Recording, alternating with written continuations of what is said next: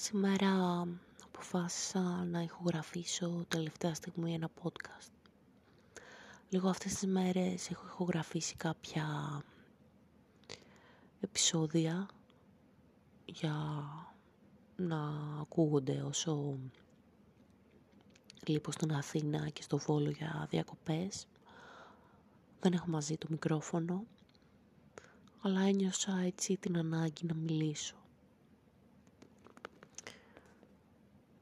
Η ώρα είναι δέκα παρά και κάθομαι στο σπίτι μόνη μου. Διαβάζω ένα βιβλίο που λέγεται «Τα blues της πόλης».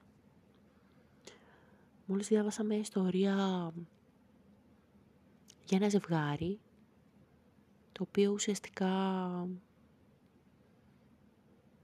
έψαχνε τρόπο να αυτοκτονήσει και σε μια συζήτηση πριν πιούν το δηλητήριο σε ένα μπαράκι,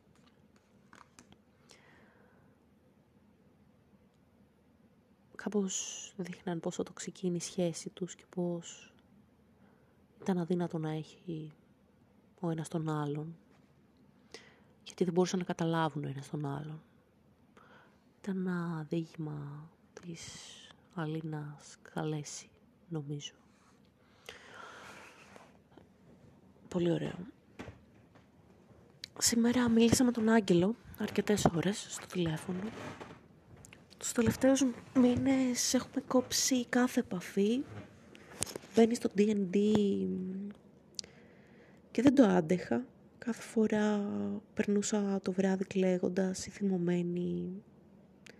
Να σκέφτομαι γιατί το κάνει αυτό, γιατί επικοινωνεί μαζί μου. Σήμερα μου είπε ότι αγαπάει την κοπέλα του. Ουσιαστικά, αν συνόψιζα τη συζήτηση που είχαμε, εγώ του έδειξα πόσο πληγώθηκα από αυτόν. Το έστειλα και το podcast μου, το επεισόδιο για το, για το τέλος μιας σχέσης, το οποίο το είχα ηχογραφήσει μόλις μου είχε πει ότι είχε πάει μαζί της, την κοπέλα που τώρα αγαπάει. Και αυτός μου είπε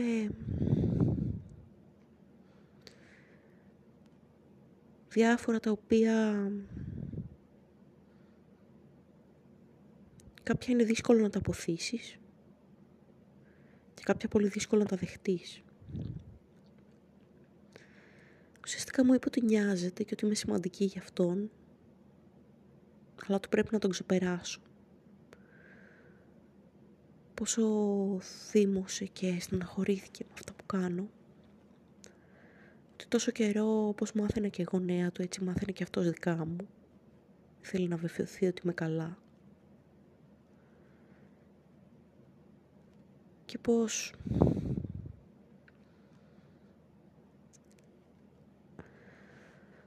θα ήθελε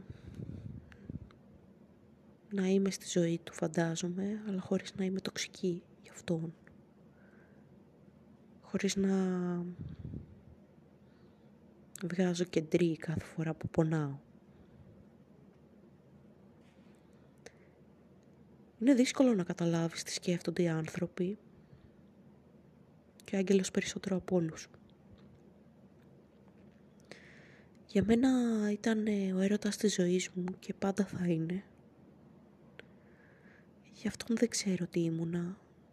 Ακόμα το ψάχνω. Τη μια μέρα πιστεύω ότι ήταν ένας νάρκισσος που γούσταρε να πληγώνει ανθρώπους, που ήταν βολεμένος στο να μην κάνει τίποτα και στο να... και στο να περνάει το δικό του. Και την άλλη σκέφτομαι ότι διαλέγω μερικά από τα γεγονότα. Ότι ίσως ήταν ένας άνθρωπος πληγωμένος, ποτέ δεν κατάφερε να είναι μαζί μου γιατί του έβγαλα όλες τις ανασφάλειες μου και που τώρα απλώς προχώρησε παρακάτω σε κάτι πιο εύκολο και πιο όμορφο. Τη στιγμή που ορίμασα μάλλον άργησα πολύ. Χτες είδα ένα musical, λεγόταν Hedwig and the Angry Inch. Inch. Ε, το μετάφρασαν στα ελληνικά Hedwig και τα θυμωμένα εκατοστά. Το όνομα της μπάντας της, υποθέτω. Στο musical έλεγε πολλά έτσι, σατυρικά και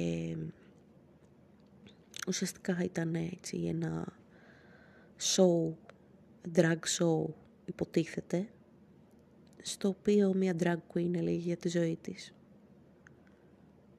Μέσα στο musical έλεγε σε κάποια φάση ότι η Hedwig έψαχνε να βρει το άλλο της μισό και ότι μερικές φορές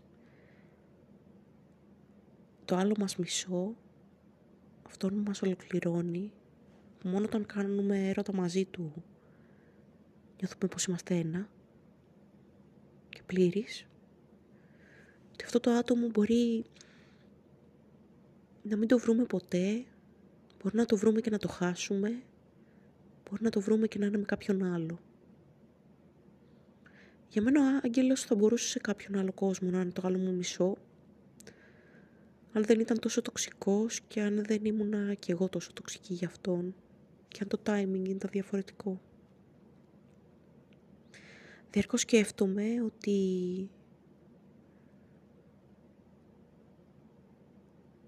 είναι πολύ δύσκολο να προχωρήσω τη ζωή μου και να σκέφτομαι ότι δεν θα είμαστε μαζί. Είναι πολύ δύσκολο να ξεχάσω πράγματα γι' αυτόν. Μα δεν γίνεται να προχωρήσω αν δεν τα ξεχάσω. Δεν γίνεται να πάω παραπέρα. Συχνά με αντιμετωπίζει λίγο σαν σπασμένη κουκλίτσα. Εύθραυστη. Του είπα σήμερα ότι κάθε φορά που μιλάμε κλαίω. Επί της ουσίας δεν κλαίω μόνο τότε, αλλά και όταν τον σκέφτομαι, όταν σκέφτομαι το πώς χωρίσαμε, όλες τις φορές που χωρίσαμε, και όταν σκέφτομαι και το πώς δεν θα είμαστε ποτέ ξανά μαζί. Ακόμα και τώρα, αναφέρω το όνομά του και δακρύζω. Δεν μπορώ να μην το κάνω. Πονάει πολύ. Στις διακοπές δεν φωτογράφησα κανέναν, αύριο θα κάνω την πρώτη μου φωτογράφηση. Δεν ζωγράφησα τίποτα, δεν έγραψα σχεδόν ούτε μία λέξη. Ήταν τόσες μέρες που θα μπορούσα να κάνω κάτι και απλώς ξαπλώσα σε ένα κρεβάτι και ξέχασα να σηκωθώ. Δεν είχα όρεξη για τίποτα. Γιατί είναι οι πρώτες διακοπές που περνάω χωρίς αυτόν. Μου λείπει πολύ. Αλλά μου λείπει όταν ήταν δικός μου.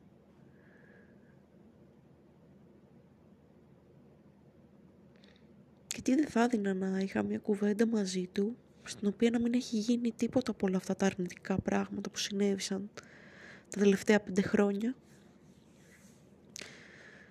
Να είμαι η κοπέλα που χαμογελούσε και είχε την άνεση να συζητήσει μαζί του για κουλά τέρατα στο ντι εντ ντι, και αυτός ήταν ο τύπος που μου έλεγε για το πόσο Sean Bean πεθαίνει σε κάθε ταινία που παίζει και όλα αυτά να τα λέμε ξαπλωμένη αγκαλιά,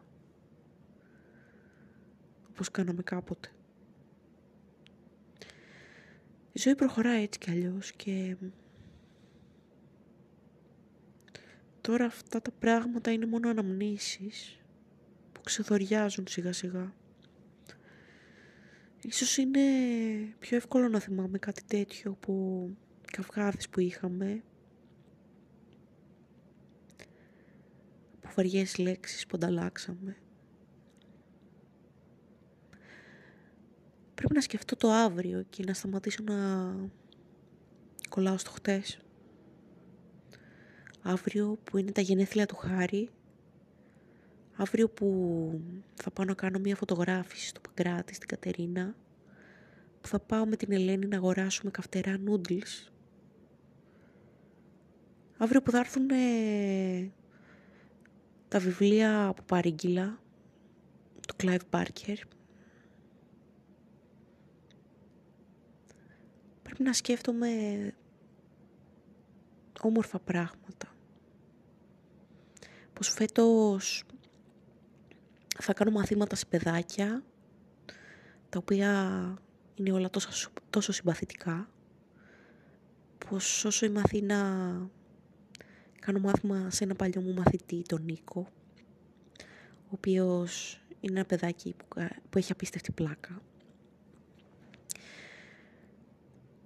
που του δώσα ένα στυλό το καλοκαίρι και το κρατάει και με αυτό υπογράφει στα τετράδια του, γιατί δεν θέλει να το χαλάσει. Πρέπει να σκέφτομαι τα μαγαζιά με τα καυτερά νούντλους που θα πάμε με την Ελένη και τα βιβλία που θα διαβάσω και θα με τρομάζουν τις νύχτες. Να σκέφτομαι την Ιωάννα που είπε ότι θα έρθει στο Αμίντεο να τη φωτογραφίσω στα χιόνια με ένα κιμονό και πως δεν θα πάθει κρυοπάγημα εκεί. Πώς θα καταφέρω να ολοκληρώσω τη διπλωματική μου και το μεταπτυχιακό και πώς μετά ίσως ξεκινήσω το διδακτορικό φέτος, τον Οκτώβριο. Πώς η ζωή κυλάει και δεν είναι απαραίτητο ότι θα φέρει κάτι άσχημο. Μπορώ να σκεφτώ όλα αυτά. Μπορώ να σκεφτώ και ότι τράβηξα σήμερα μια κάρτα ταρό που έδειχνε το θάνατο ανάποδα. Όταν τραβάς το θάνατο ανάποδα σημαίνει ότι θα πεθάνει κάποιος. Αυτό είναι η μεγαλύτερη φοβία μου τα τελευταία χρόνια. Μετά τον μπαμπά, μετά τον παππού,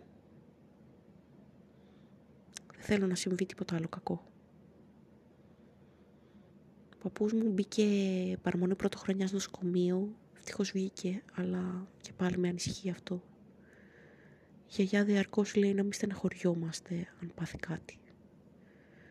Και δεν μπορώ να φανταστώ έναν κόσμο που δεν θα υπάρχει γιαγιά.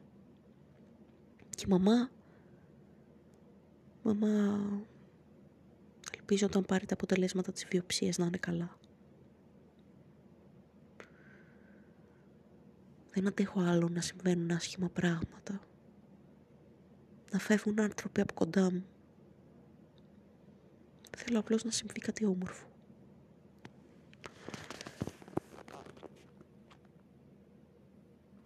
Αυτά.